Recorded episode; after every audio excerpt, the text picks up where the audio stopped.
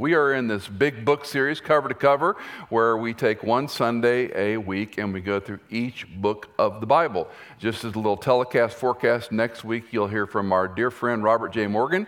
I'll be back, and um, Cindy and I are taking a little vacation break, so we, you are in great hands with Robert Morgan. Some of you might have friends that are Red Sea Rule friends or other of the dozen books that, uh, that Robert Morgan has has penned, and uh, bring a friend. It'll be a great, great Sunday, and we look forward to seeing you the following week. In this big book series, uh, one of my big objectives, I remind you who've been with us, those who are newer, why did I do this? Great question. I ask myself that about every Monday.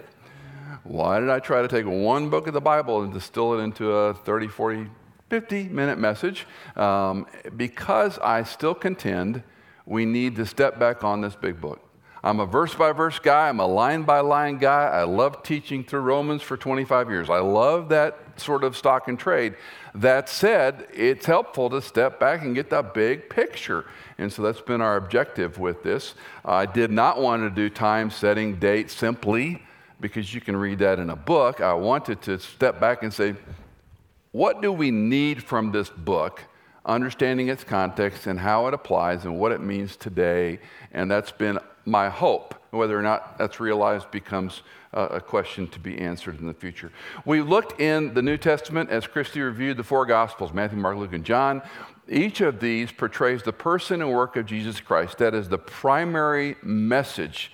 And I want you to think for just a moment we're only technically looking at three years of his life. Granted, we have all the Old Testament leading up to the coming of Messiah. Granted, we have lots of theology and knowledge about the Christ. But technically speaking, we're talking about three years of his life. And I'm struck by that to think about the global and eternal influence just looking at his life for three primary years on planet Earth. Then we looked at the, at the record of Acts. And this, of course, is the admonition in Acts 1 8 that they will wait in Jerusalem until he sends the Holy Spirit. You will be my witnesses in Jerusalem, Judea, Samaria, and the remotest part of the earth. And the book of Acts is both a, that's an outline uh, geographically as well as theologically. Because the small, tiny state of Connecticut or New Hampshire, Israel, is going to impact the globe. This little sliver of land with a man that was three years on the planet is going to affect the world. And Acts records that from the admonition and instruction of Acts 1.8. Acts 1.8 is a, is a record of the Acts of the Apostles, or some might prefer the Acts of the Holy Spirit, because it's the Holy Spirit who empowers the disciples to effectually do what they do. And we've got this Jerusalem, Judea, Samaria, and the remotest part of the earth. The Holy Spirit is the one who indwells them at Pentecost. The authentication of that was the speaking in dialectos, known languages, 13 of them in Acts chapter 2. And that was a confirmation that these people had been with Jesus. As the church then grows, boundaries, we have the time of Peter, the time of Philip, and the time, largest time of Paul the Apostle. And the back of your real Bible are the so called missionary journey maps that we've probably never looked at. And those maps trace how, with the spread of the gospel, went out by this emissary named Paul. Paul, of course, is an ardent enemy of the Christian, of the new church. He is essentially a religious police enforcement officer. And on his so called road to Damascus, he's struck blind. He meets Christ. His life is changed and you're taking this Jews Jew scholar and sending him to the Gentile population. The book of Acts tracks that challenge because he's going into territory that knows not Jews. He's going into territory that knows not Judaism. They don't know the story of Moses or Jonah or Abraham or Isaac. And so he's pioneering, and we think of some of our missionary friends that have gone for you know, what's New Tribes or Wycliffe, they go to a culture that doesn't even have a written language. They don't even know the story of Abraham offering Isaac. They don't know the story of King Saul or King David. They don't know anything. And they go in there to take the gospel. Jerusalem, Judea, Samaria, the most part of the earth. Paul sets that course. Then we came to the book of Romans, the most doctrinaire book in the Bible, perhaps. Um, I love the book of Romans. Uh, I told you last week, Barnhouse essentially said if I could give one life, I'd give it to the book of Romans. A prolific communicator, was, was ahead of his time, speaking four, five, eight times a week, all fresh preparations on train cars with cargo, uh, those luggage things that your kids used to put in their dorm room at the end of their bed, the trunks. Those were full of books when Barnhouse traveled. And he took his library with him as he traveled and spoke again and again and again, and then back at the 10th Presbyterian Church in all places, Philadelphia, Pennsylvania. And from that ministry of the book of Romans, and it's curious, how many of you Romans changed your life? It did mine. How many of you? A few of you. Uh, when I started studying Romans in college, it rocked my world. So, the most powerful center, the Washington, D.C., if you will permit me, in antiquity, is where Paul is headed in the book of Romans, Romans and how he's talking to those people. The power center of financial wealth, military power, strength. The Roman Empire was arguably the most powerful empire on the planet, save, of course, dynasties, but uh, that was the setting of Romans. Now we looked then today we turn the page and we look at the book of 1 Corinthians.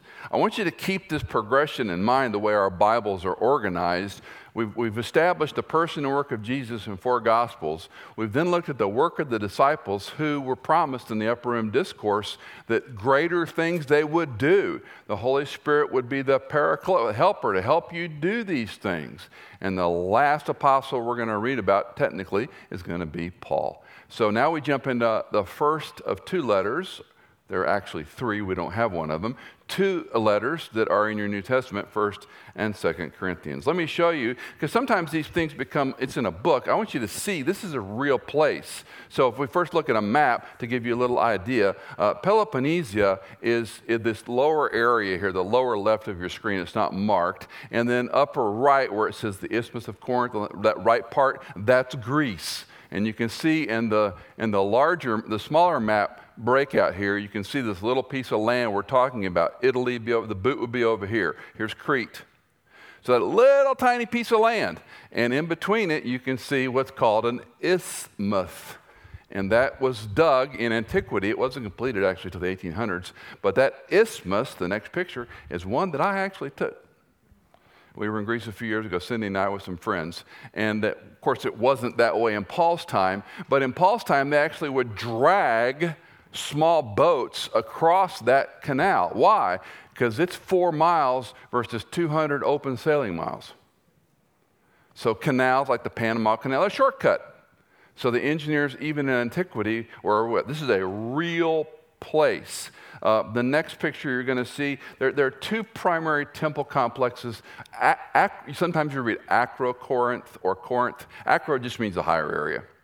So just like we've talked about in, in, in Jericho, there's Old Jericho and New Jericho. They're about a mile apart.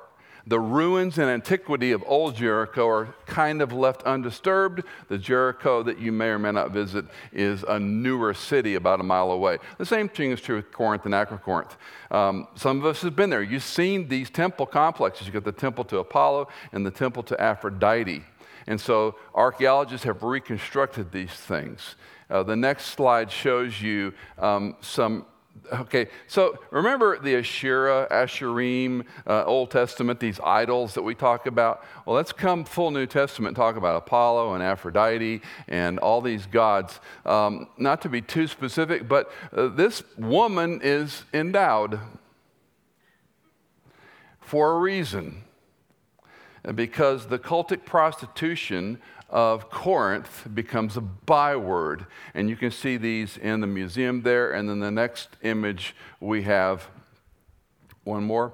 So um, this, this basically, go back one sec. So this basically is an area, and we'll talk later about archaeology. But you can see on this particular stone, uh, this the, the verse is actually from Second Corinthians, for this momentary light affliction is uh, uh, uh, the eternal weight of glory. It's a perfect chiasm in the language. Momentary, uh, light affliction, eternal, momentary, eternal, eternal weight, light, weight, momentary light affliction, eternal weight of glory, momentary light affliction and glory are juxtaposed. And that's what they, was carved on this uh, stone. And the next picture shows you a remnant that would have been there in Paul's time. So you've got a cross and some other things I won't delve into for archaeology at this point. But I just want you to see this is a real place. And if you visit Greece and Turkey and you go there, you'll see a legend, and it will talk about this is Corinth. This is where Paul was. And so that's the backdrop, the setting of our book. First century Corinth was a leading commercial, a commerce, a commerce and marketing and, and material center. Um, it was infamous for its immorality and paganism, which we'll see in the book. And this is part of Paul's second journey, not his first. There are three. And so he, he kind of you know, increases those. Again, if you look at those maps in the back of your Bible, you'll see how each one of them increases. Mind you, those were long trips on sailing vessels. You know, you and I get impatient through a TSA line. We get impatient for a flight delay. I get really impatient if I go to an airport and I've got to stand in that long TSA. I mean, I've got clear, I've got the pre, I've got all that. I'm going, why? I got to stand back here with, you know, and I, you know, I'm just not a very good traveler. I don't like to wait. And uh, think about being on a, on a dock waiting for weeks for them to set sail, to stop in Malta for the winter Next time you complain about being bumped and laying on a cot in an airport, just think about first century travel, and it's a pretty simple thing. It's all relative. Let's talk about the first, first of all, the city of Corinth and then the church in Corinth to get a backdrop. The city, as I mentioned, was a worldwide commerce. It was depraved and immoral, and it was idolatrous. Uh, Corinth was a stop you had to go through, and that isthmus and canal was part of the reason they built it, even though it wasn't actually, it's a very small canal by today's standards. Um, but even though they drug boats and they would take a shortcut across this to go cross country as opposed to 200 miles of open sea, makes a lot of sense. And so this travel, uh, it, it's kind of like if you, if you fly Delta, you got to go to Atlanta, right? If, you're, if you fly Delta, if you're going from Tennessee to Portland, you're going to go to Atlanta first, right? And so that, that was what Corinth was in the ancient Greek world.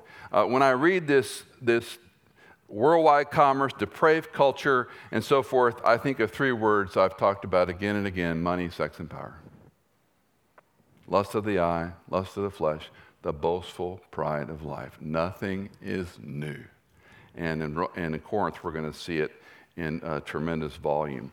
The ancient city had a reputation for what is the, the, the, ancients called vulgar materialism, not just wealth, but incredibly lavish wealth, and they used the wealth for immorality's sake. Homer in the Iliad uses this as a synonym for immorality.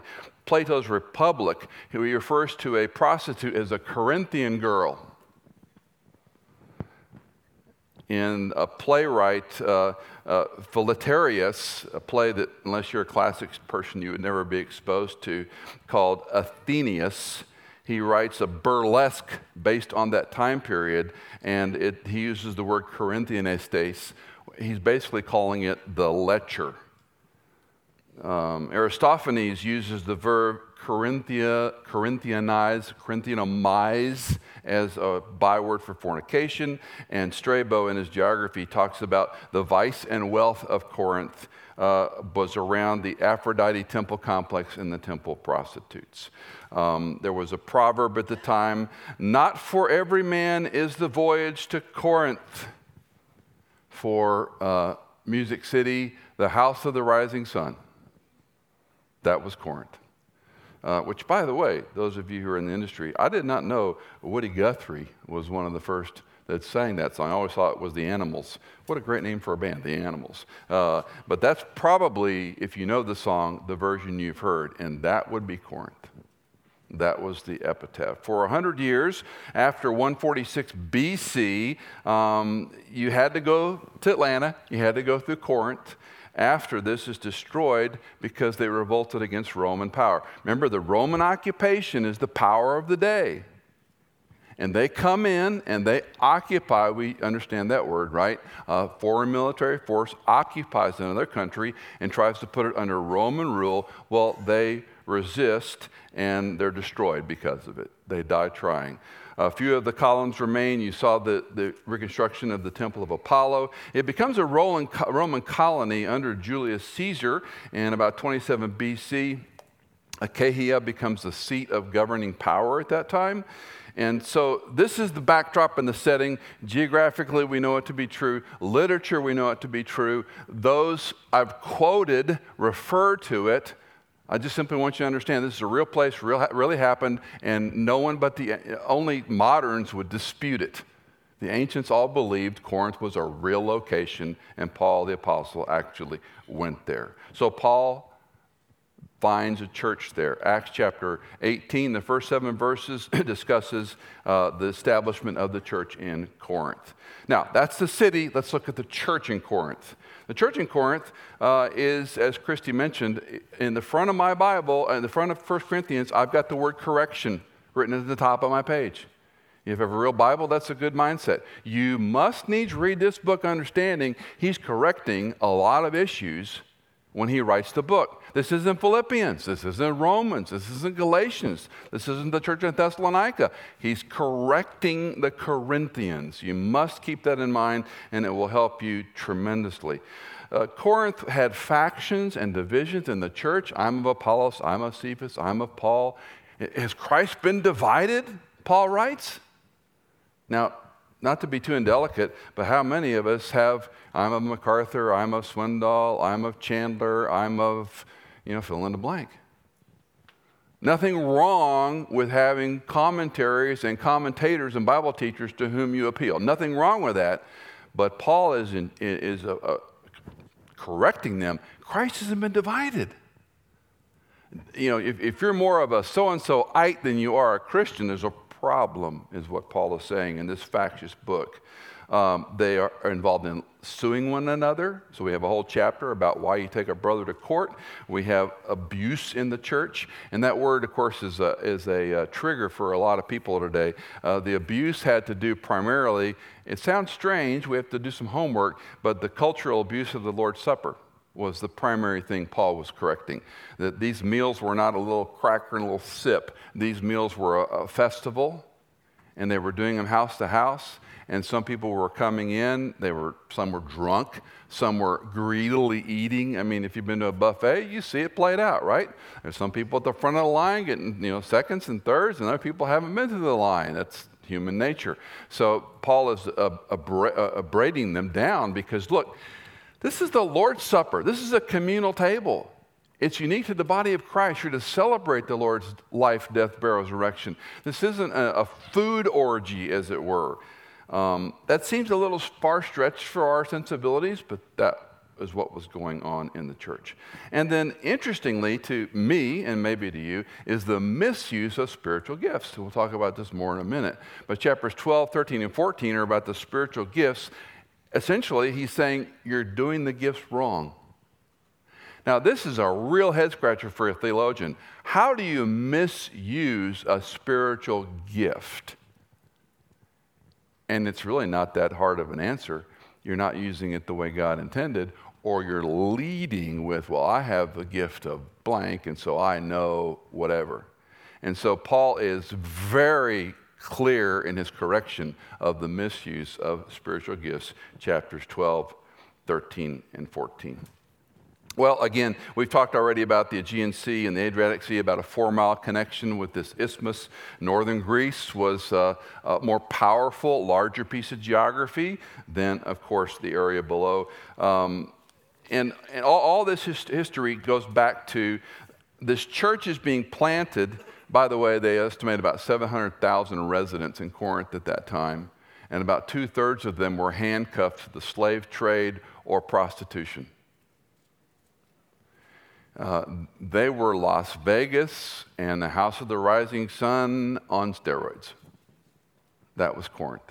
One of the things that struck me, and that was my first time in Greece in 2016, was I've been to Israel so many times, and what you find with pillars and columns and reliefs and uh, lintels are carvings of mostly plants, some animals, olive, fronds. There are some so called Corinthian capitals. They're Doric and Ionic, and some of you know your architecture better than me, but there were no faces, no human bodies. You get on a boat and you go from Caesarea to the Greek world, and essentially it was modern day pornography. And when you walk the streets of Ephesus or Corinth, you see these things in abundance. And this is what this Jew's Jew, Paul, has walked into when he goes into these Greek cultures.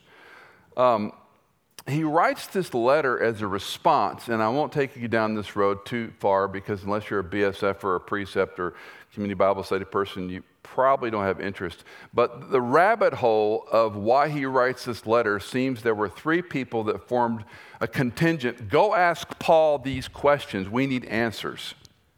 And that precipitates the writing of 1st and 2nd Corinthians. Um, let's talk some about the themes and purpose of the book. I've already mentioned the basic theme truly is correction. Uh, Paul is correcting both the individual believers and the church. And this is important to keep in mind when you read it. There's sometimes he's talking about people by name, and sometimes he's talking about the church that is in Corinth. The cross of Christ was designed to transform us, to make us what we weren't dead men and women, locked in our sin, going to hell. And the gospel was to change that. And this question will be debated until we die. How much change? Can you measure change? Who's responsible for saying you're changing or I'm changing? That's a, that, that's a, a great example of how social media, and I use that in the Christian moniker, I just call it decent Christian people who are online is spewing what they believe. Uh, these questions have never been uh, resolved in the heart of a lot of men and women, and I'll tell you why in a moment. Nobody likes to be corrected, right? Did any of your children, when they were doing something wrong, and you've heard my little thing, you know, you, and you say, uh, stop hitting your sister. You need to take care of her. You're her brother. You need to protect her. Oh, Father of mine, thank you for reminding me my job is to care for my little sister. Oh, Father of mine, what wisdom can you give me to make me better? Right? No child ever says that. Um, we don't like being corrected. Don't forget chapters 12, 13, and 14. 13 is about what? Love. Some call it the greatest love chapter in the Bible. But this letter is clear about its correction. There's disunity, there's immorality, um, their attitudes toward one another, attitudes toward Paul's going to come out. And in chapter, chapter 4, verse 21, he talks about he, he would like to come visit him with a rod. This book would not play well in many public schools today because this book is about calling people out. It is impossible for me to read this book and not make the parallel comparisons to the Christian community in America today. with a few changes of verb tenses and names, this is America. And it's American Christianity, individuals and corporately.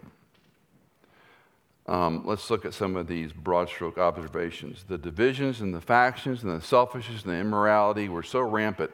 Um, in our culture, and I've used this phrase for years, it maybe isn't the most accurate. I call it the, the gods of personal rights are gods of our civil rights. We've turned our personal preference, our personal rights into a God, little g.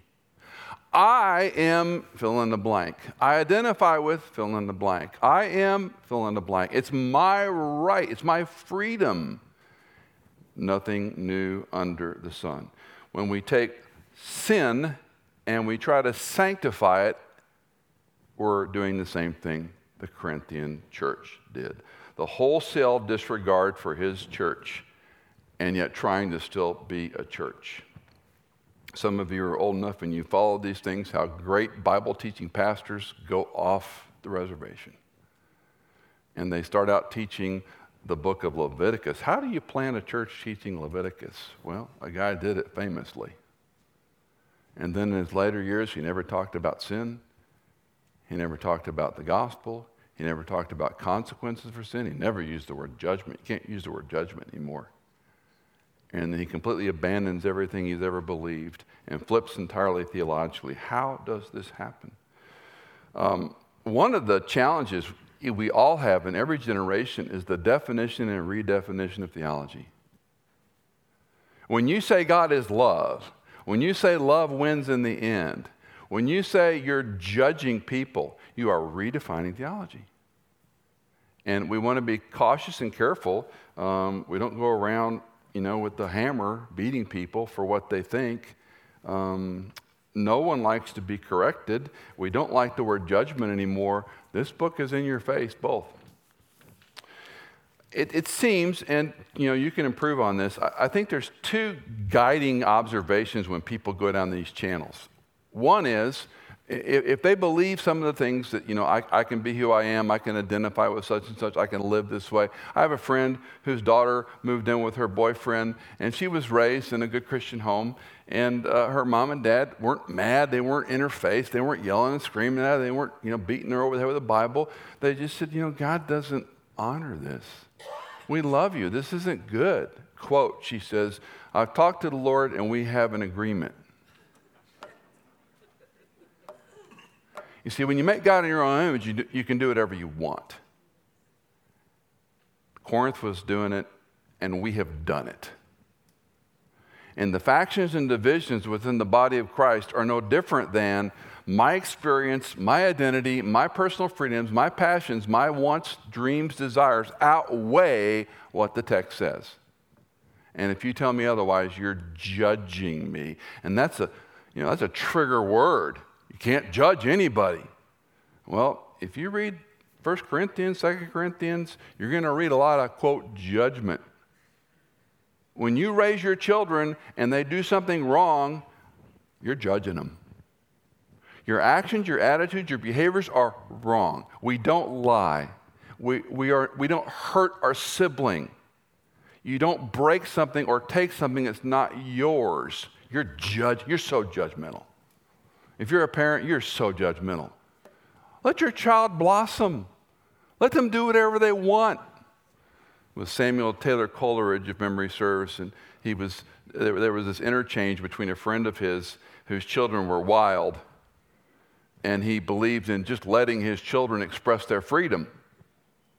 So he has them over to his home for a meal. This is in the UK which, who pride themselves on their gardens, which you know can be a very small backyard, but it's immaculately designed and beautiful. And this guy's garden was nothing but overrun weeds. And after the meal, they retire to the garden for whatever the port sharing a cigar. And he says, "You call this a garden? This is nothing but a pile of weeds." Quote: "I was letting it express itself." The sin nature will only bear forth sin. Somebody has to come along and say, no, that's not right. Don't miss that chapter 13 is a chapter full of love. Don't miss in the midst of correcting people who are very proud with their spiritual gifts and misusing them and sleeping around, uh, all kinds of bizarre things in Corinthians. Uh, don't miss that he says love. And then he gives this list, which we have taken and put on all sorts of uh, pictures and what I don't know how many weddings I've done when the love chapter has to be read. That's great. Put your name in. That's great. It's all fun and dandy. This is in the context of what you're doing wrong. Do not miss that. Um, the challenge we place today is I'm either deeply in sin and self governed by my own redefinition, or I don't know Christ and I'm saying loudly that I do. So, for example, when a person is, quote, living in sin, and that's hard to define, but they're in rebellion, they're thumbing their nose at the Word of God, they're doing whatever they want, it's one of two possibilities. They're ensconced in sin and doing what they want to do, or they never knew Christ. Now, do you and I judge that person in those categories? Maybe in your mind, maybe in the way you address them, but you don't say it to them. Let the Holy Spirit do that work. But if someone doesn't speak clearly the truth to them, how will they know? We do not get to take a Bible and a ball peen hammer and go around straightening out the world. We do get to be grounded in God's Word, led by God's Spirit, surrounded by God's people, and going in the same direction. And this is where I think most Christians have gotten afraid. We're trying to fight a fight you can't win. You can't win the change of nomenclature, you can't win the change of language. You know, you can read a passage together and say, you know, the Lord says don't be unequally yoked. The word says one man, one woman for life. The word says sex is a wonderful expression inside the confines of a lifelong heterosexual marriage. The Word of God said, you can, you can say that without being mad about it, but it takes some courage in a culture that's going to hate you. It takes some courage and kindness in a culture that's going to go after you, perhaps. Years ago, uh, one of my mentors, Dr. Bill Lawrence, was speaking in a conference, and he said this line Be free of the fear of men and full of the fear of God. And I've never forgotten it. Be free of the fear of men and full of the fear of God. And if you are operating under your fear of God, and you've taught me, you've heard me talk about fear, this is a holy H O L Y fear. There needs to be a little tremulous nature in the way we go back to, you know, when Dorothy went down to see who was behind the curtain. A little tremulous fear there. Not terror, not like a horror flick about to be realized, but there needs to be a little caution. And the only way you and I can approach him, of course, is to the person and work of Jesus Christ. When the culture turns the language of truth into a lie, you and I have to think critically have to behave well, have to appeal to God, have to pray, have to be surrounded by good thinking before we joust the dragon. And you may get burned. Some more general observations, um, and again, this leads more to application than precisely the passage which we're going to look at in a moment. But it strikes me as I read through Corinthians again and again and again, you know, Michael, be in the world, not of it. How many of us have heard that phrase? Be in the world, not of it. Uh, John in 1 John, as well in the Gospel, references this concept. Um, it's a knife edge for Christianity. And I still maintain Western Christianity, and I mean America precisely, lives on this knife edge of what they can do that's not sin without being legalistic, perhaps more than most cultures. You can disagree with me on that. Uh, chapter one is a chapter of Uh, uh, unparalleled Christology. If you read through chapter 1 today or tomorrow morning your devotions, circle every time Christ, Lord Jesus Christ, Jesus Christ, God. It's, it's like every verse has got two and three references to these names. He starts out this corrective book talking about Jesus Christ our Lord, Christ our Lord, God the Father, Christ, Jesus, and again, you BSFer and you're all over this. So every time there's a reference to one of these terms, you're going, I think in chapter one he's talking about the Lord. I think it's pretty clear that's his point in chapter one. He's talking about Christology. And you know, that's a great place for us to land at any time in our life. Who is this Jesus? And what does he mean to you? If you and I are to be more like Christ, how? Well, you better study the person and work of Jesus Christ. If we're to be more like Christ, how many times have I asked you this question? Are you any more like Jesus than you were last year? Is Michael any more like Christ than he was at 15? And growth is not, it's not a given thing. You know, it's going to be like this. It's not, nobody does this. Not even Paul the Apostle does this. There's ups and downs, the starts and stops, there's failures. And that's the Christian life. But your objective is not to be more like Christians, but to be more like Jesus Christ. Chapter 3 of 1 Corinthians, we read, And I, brethren, could not speak to you as spiritual men, but as men of flesh. As to infants in Christ, I gave you milk to drink, not solid food, for you were not yet able and really, the Greek stops there. You were not yet able to receive it. Indeed, even now, you're not yet able. For you are still fleshly. For since there is jealousy and strife among you, are you not fleshly and are you not walking like mere men? Um, our oldest daughter has two boys, and uh, they're, they're three and I guess 16, 18 months. They're a hoot, they're blessed, they're the best grandchildren on the planet. Um, and they love their Saba, all's right with the world. Um, when they're little, uh, I follow what mom says what they can eat. And I remember with Isaac, uh, our first grandson, asking, Well, when do you introduce solid foods? Because, you know, by the way, us who are older and raised children, everything we did was wrong. Our children should be completely jacked up. Well, they are, I guess, you know. Uh, I, I, tell them all the time, it's amazing you guys ever survived. We never had all these things. And, you know, anyway, I guess every generation feels that way. But when do you give them, like, you know, a cracker or a cookie or a peanut butter? Or you can't do that now, Dad. Okay, you know, just write it down. I'll do what you tell me to do. When they're gone, hey, try this. As my wife says, grandparents' prerogative. Um, they can't yet handle solid food until a certain time. And I don't even know what that time is, and I don't care. I just do what my daughter tells me. Point is, Paul's saying, you know what Paul's saying? 1 Corinthians is a bowl of milk. Let that sink in for a minute.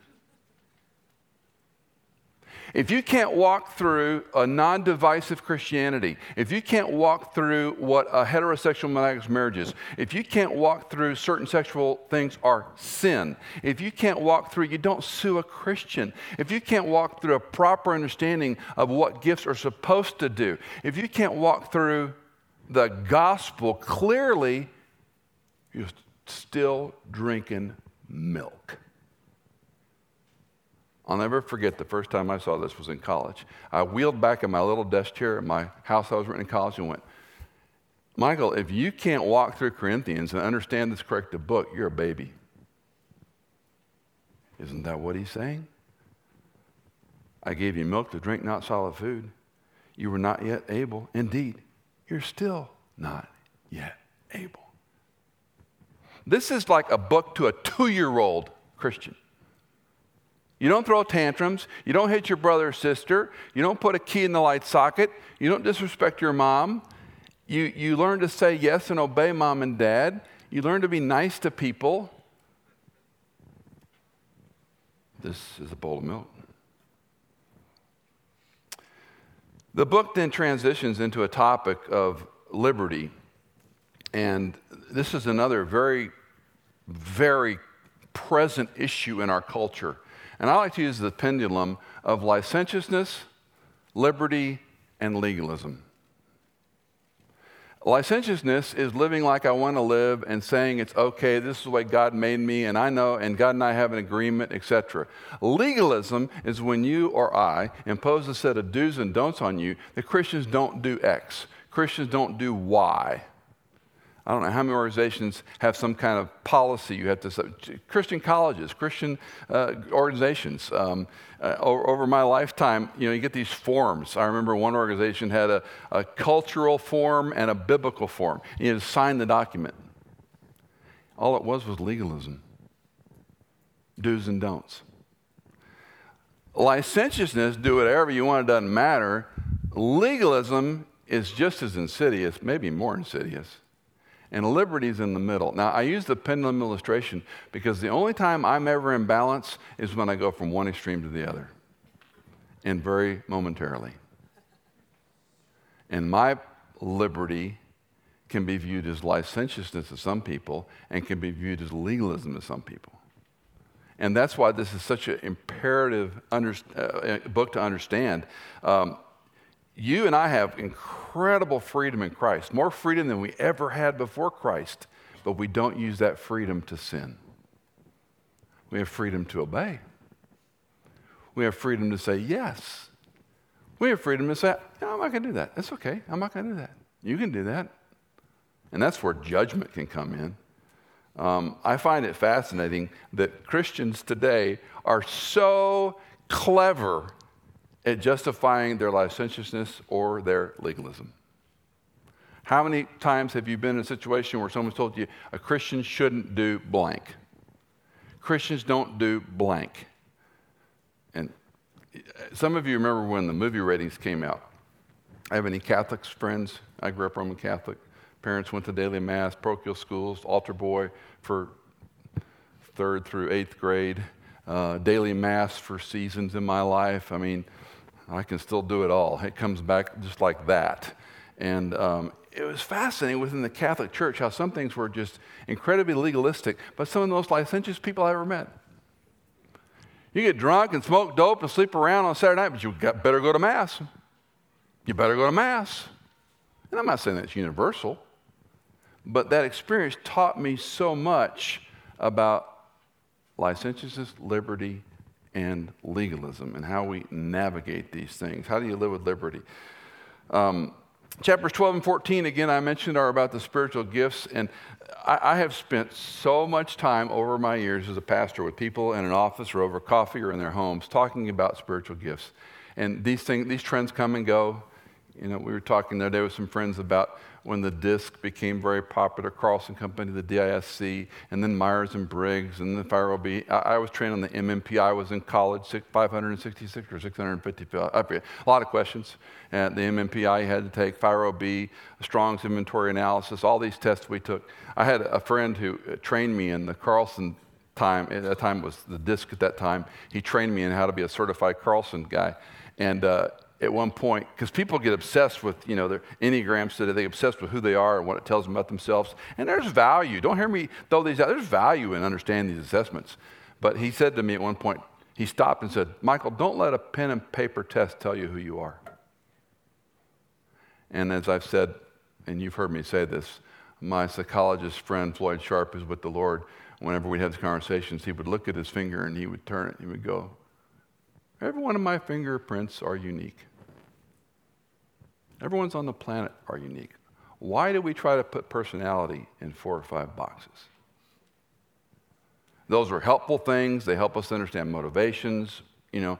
But what, what we all know, a strength taken one step too far is the greatest liability. If you're a person who talks a lot, you talk too much. If you're a person who doesn't talk, you don't talk enough. If you're a rule follower, you can overfollow the rules. On and on we can go. Your strength taken one step too far becomes your liability. Well, these sign gifts were the big debate, and they still are. 1 Corinthians chapter 12, verse 7. Please watch this passage carefully. Now, there are varieties of gifts, but the same Spirit. There are varieties of ministries, but the same Lord. There are varieties of effects, but the same God who works all things in all persons. But to each is given the manifestation of the Spirit for the common good. This passage is a beautiful passage in so many ways. Number one, the Trinitarian Godhead is articulated in this passage. I collect single volume theology books. I've got all kinds of theology books, but I like single volume theology books because I like to say, what do you do about Christology? What do you do about the, you can't, because most people aren't going to read you know, John Owen's 16 volumes. They're just not going to do it. So my, my question is, how, could you, how do you distill that question in a few paragraphs? And I've yet to see, I think maybe one comment, one theology ever points to this as an argument for the Trinity. I think is a beautiful verse on the argument for the Trinity. Look at, look at the verse on the screen again. There are varieties of gifts, same Spirit, varieties of ministry, same Lord, varieties of effects, same God. And I think there's a progression that Paul is teaching us here. You're endowed by the Spirit of God, by the, these holy gifts, because they're a spiritual gift. Technically, the word in Greece is charisma, charismata. So you're given this gift of the Holy Spirit who indwells you in me, and He gives us a gifting. But then the outworkings of that, the ministry of it, which, by the way, the word ministry means serving in the Bible. A minister isn't a title of, oh, he or she is a minister. That means servant. The ministers in the Old Testament were servants of the temple complex.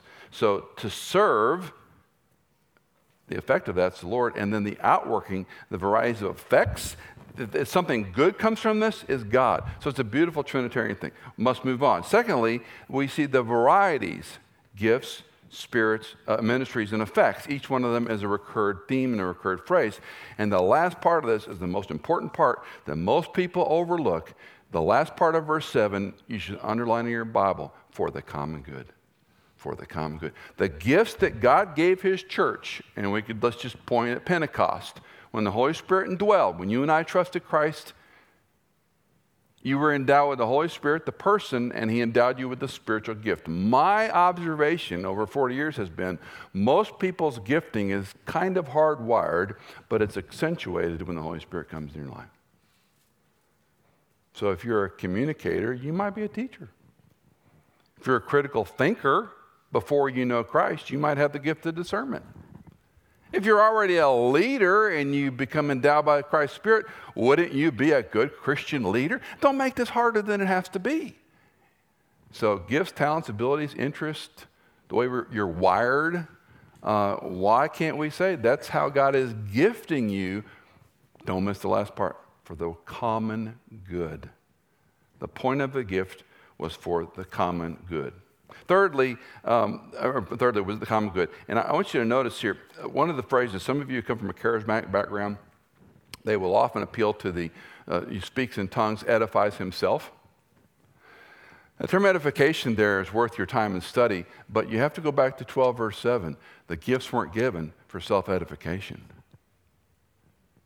the gifts were given for the common good. And that's why the corrective nature of chapter 12, 13, and 14 to me is so critical in 1 Corinthians. Because what he's saying is this is the head scratcher you're misusing your gifting. How do I misuse these gifts? Well, read chapter 12 and 14. And I don't care what you do, if you don't do this lovingly the way Christ intended, it's wrong. A leader who is in a position of leadership, who uses the gift of leadership to bully his or her way, is not a spirit controlled person using that gift for the common good. And you can carry that illustration out on your own. We must end with chapter 15 because it is Paul's clarity of the gospel, unlike any other book in the Bible, perhaps. 1 Corinthians 15, the first nine verses. Now I make known to you, brethren, the gospel which I preached to you which you also received, in which you also stand, by which you also are saved, if you hold fast to the word I preached to you, unless you believed in vain. For I delivered to you that was of first importance, what I also received that Christ died for our sins according to the Scriptures, and that he was buried, and that he was raised on the third day according to the Scriptures and then he appeared to Cephas, which is the, also the name for Peter. Then to the 12. After that, he appeared to more than 500 brethren at one time, most of whom remain until now. They haven't died yet, but some have fallen asleep, a euphemism for death. Then he appeared to James, and then to, uh, then to all the apostles, and last of all, as the one untimely born, that phrase is a very disgusting term. That's essentially, I won't say it, but that's essentially a birth gone wrong. He appeared to me also. For I am the least of the apostles and not fit to be called an apostle. Why? Because I persecuted the church of God. The entire chapter deserves your attention, but the gospel is so clear here that he lived, that he died, he was buried, he was raised from the dead. And you've heard me say this over and over and over. You've got to talk about the burial. Why? Because that's the confirmation. He lived, he died, he was buried, and he was raised from the dead, overcoming death. So, chapter 15 is worth your time and study. He goes on, I won't read it, to basically say if Jesus, to clearly say, if Jesus wasn't resurrected, then we're teaching a lie and you're a fool. The gospel hinges on was he in fact resurrected? Step back on the book of Corinthians. It's a corrective letter. Uh, Christians are doing things their own way. They're doing what they want to do. They're calling their sin sanctified. Well, this is who I am. This is what I want to do. I want to sleep with my mother in law. I mean, bizarre things in this book. And Second Corinthians is more of the same. Um, what's he saying? In the first chapter, get your Christology straight. In the second to last chapter, because chapter 16 will be about people primarily, in chapter 15, get the gospel straight. What a great bookend. Do you understand who this Jesus is? He's not your buddy, he's not your chum, he's not your friend, the way we use that term. He's your Savior, He's God. Now get the gospel straight. What a great bookend. If you get the person and work of Jesus straight and you understand what the gospel means, then you can correct the things we see in the local church.